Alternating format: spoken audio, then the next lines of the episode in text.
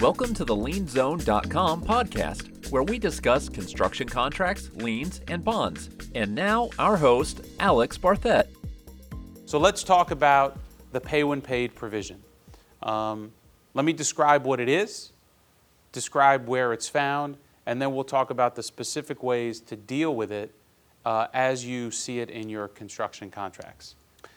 Pay when paid is a contractual provision that says that when uh, that you, the entitlement to payment, your entitlement to payment, is expressly conditioned upon something else happening.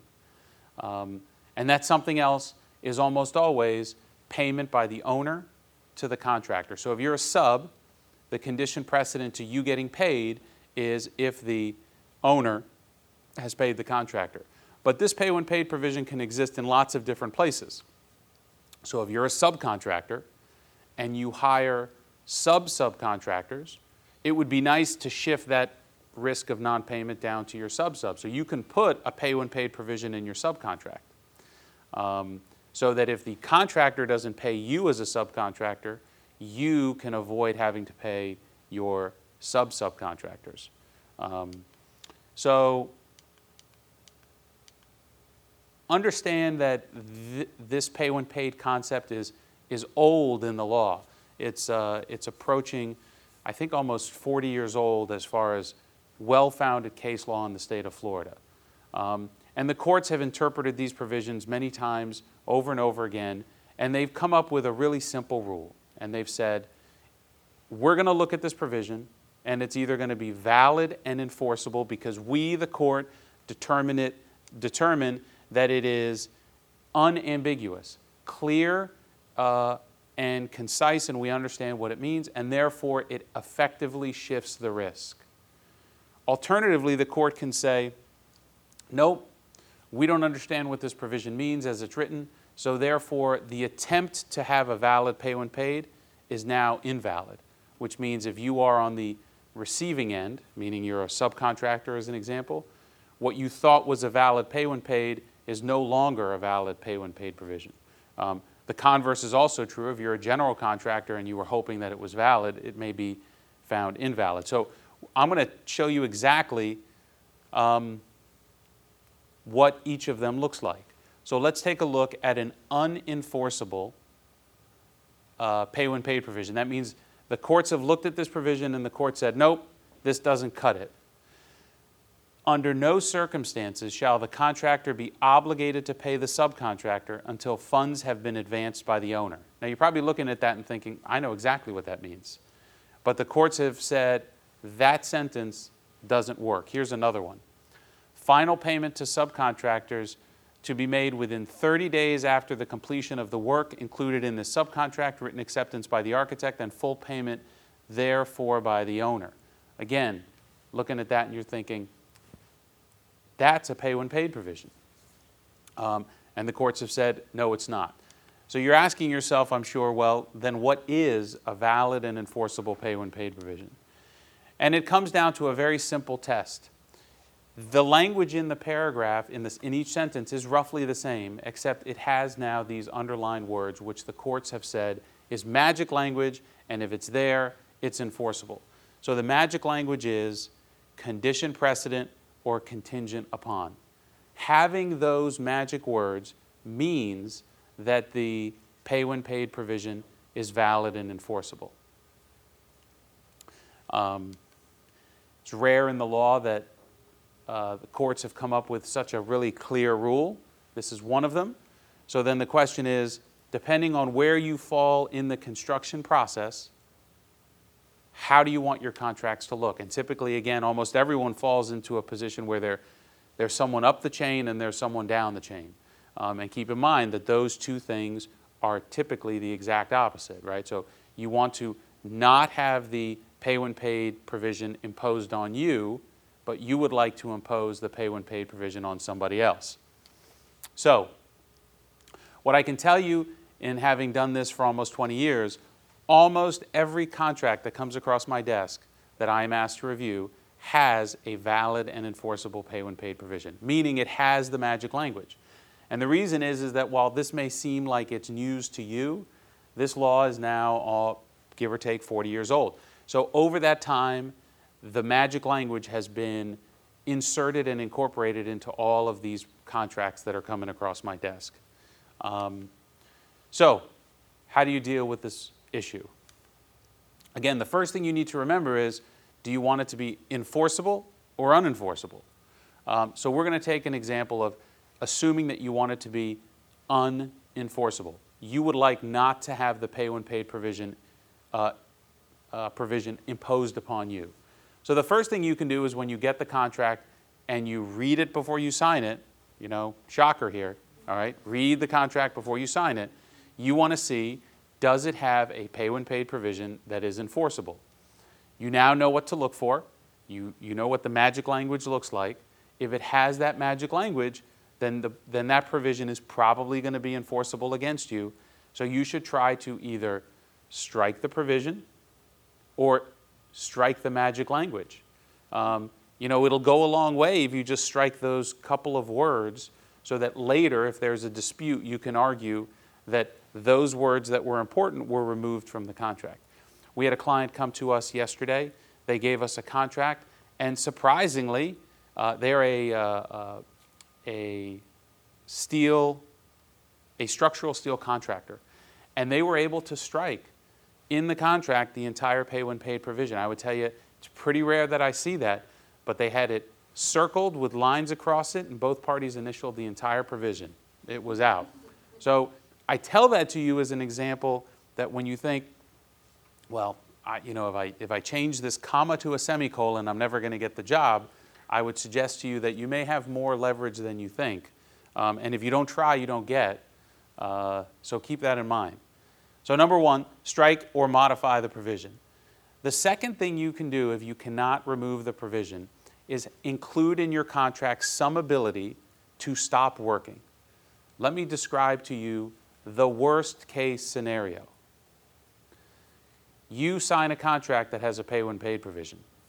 You also have a contract that says that you cannot stop working even if you haven't been paid or there's a dispute. Again, a relatively common provision that exists in most construction contracts. You have obligations to pay labor and materials. So you're not getting paid, you're still working, and you're incurring costs. That is a recipe for disaster. So, one of the things that you should try to include in your construction contract is a provision that says that you have the right to stop or slow your work without penalty if you have not been paid for a period of time 15 days, 30 days, 60 days, just some period of time.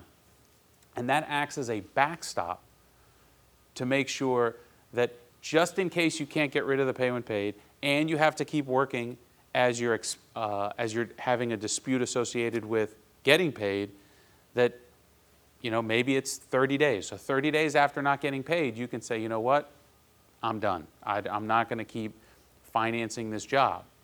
So that is a provision that wouldn't normally exist in a contract that is handed to you. It's something you have to add into it, but you want to be able to have the right to stop working if you haven't been paid for a certain period of time. Um, now, the next three things are things that you can look for that may invalidate an otherwise valid pay when paid provision that exists in your contract. You can check to see what's in the prime contract if you're a sub, if the job is bonded, and if you have lien rights. We're going to talk about these last three in more detail. Now, remember, the examples I've just given you are if you are a subcontractor. If you are a contractor, understand you want to make sure that you include in your construction contract the magic language and you would like to make sure that in the course of any negotiations that that magic language isn't removed right? Because you want to pass the risk of non-payment from you down to your subcontractors. All right so let's talk about what's called the incorporation ambiguity. This is what possibly could exist in the prime contract that's incorporated by reference into your subcontract that can invalidate your pay when paid provision. Um, so, as you know, if you're a subcontractor and if you're a contractor, you're doing the same thing, meaning you're saying to your subs, everything that's in the prime contract is incorporated by reference into your subcontract. So, the incorporation by reference is a common uh, provision that exists in most contracts. So if the contractor is obligated to pay the subcontractor before the contractor is entitled to be paid by the owner, that runs afoul of the pay when paid provision that exists in the subcontract, right? Because in the subcontract, it says, it says, I, the contractor, am not going to pay you, the sub, until I've been paid. Um, when those two provisions clash, the courts have said that the subcontractor wins and the contractor loses. Now, it happens more often than you think because most sophisticated developers and those, and those owners that use a AIA form of contract, um, it says that at the final payment of the construction, right, assuming you can get to the finish line, that, that the owner is not going to pay the contractor the final payment until the contractor has proven to the owner that they have paid all of their bills. So, in the normal course of a construction project, it is common to have trailing releases, typically a month behind if you're lucky, sometimes two or three months behind if you're on most jobs. So, that means that you submit your pay request now, and you may submit conditional releases today, and then the next month you'll submit conditional releases for the next month, and then unconditionals for the prior month. So everything is running effectively at least 30 days behind.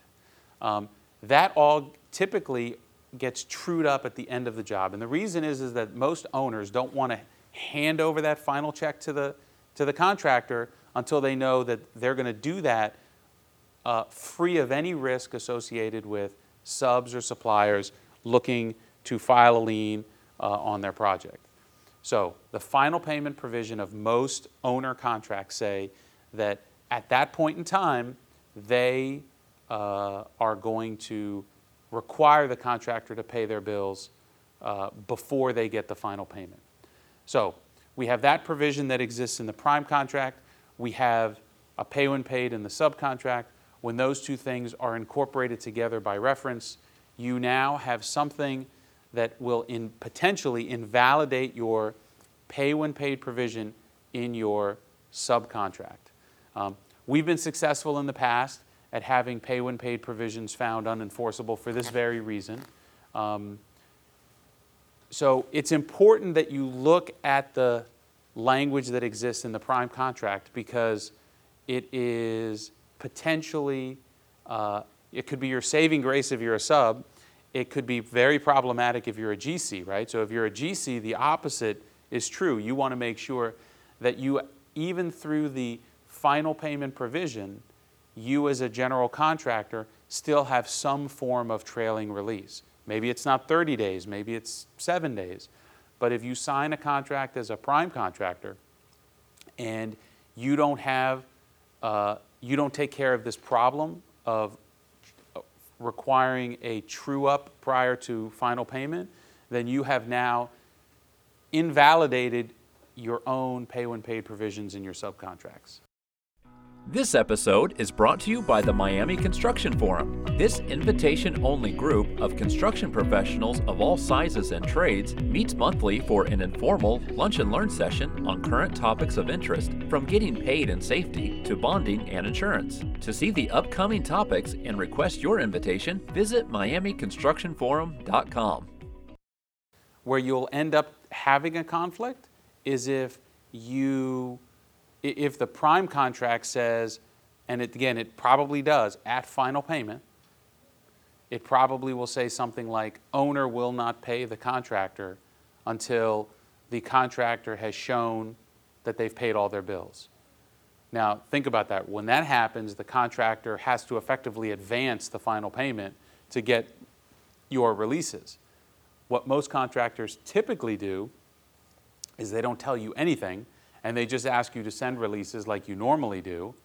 Um, but you arguably have the right to say, no, I'm not giving you this final release until you've given me the final payment because the, the, the, the, contract that's incorporated into my contract says that you need to give that to the owner before I get my money. uh, before you get your money. So that means you got to pay me in advance. I would tell you the only time it usually happens is when the when something goes wrong and the lawyers get involved. More often than not, um, it just keeps happening month after month, trailing releases. Um, some sophisticated owners will demand unconditional releases in advance, but I would tell you, even if it exists in their contract, most developers and owners aren't, aren't as much of a stickler as I think they would be.